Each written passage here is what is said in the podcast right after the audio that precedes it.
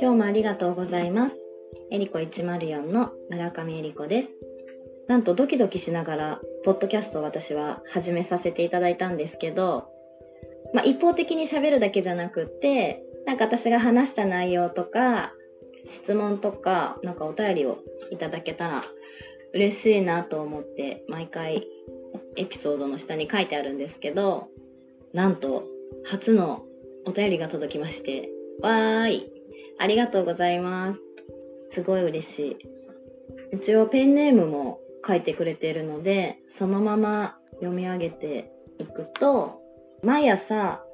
爽やかなえりこさんの配信を楽しく聞いています。ありがとうございます。好転反応の回で、好転反応は毒素排出というお話がありましたが、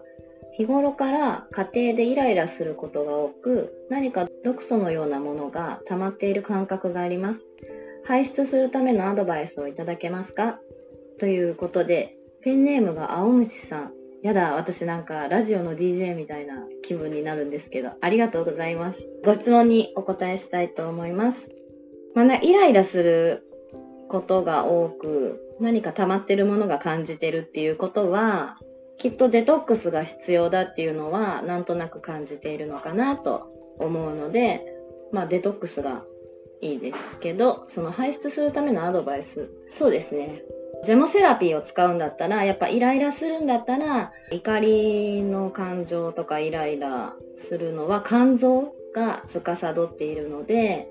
肝臓のやっぱデトックスをした方がいいかなと思います。まあ、あとは体全体の排出するって考えると、私はファスティングをすごい進めてるんですけど、まああの、ね、ファスティングっていうと敷居を高く感じらっしゃる方もたくさんいらっしゃるので、まあ、いきなりファスティングじゃなくても、まあ、ジェモだとすごい簡単ですよね。エッセンスを1日3回朝昼晩で肝臓デトックスの場合は飲めばいいので、それをやってみるといいんじゃないかなと思います。ご質問、お便り、すごい嬉しい。ありがとうございます。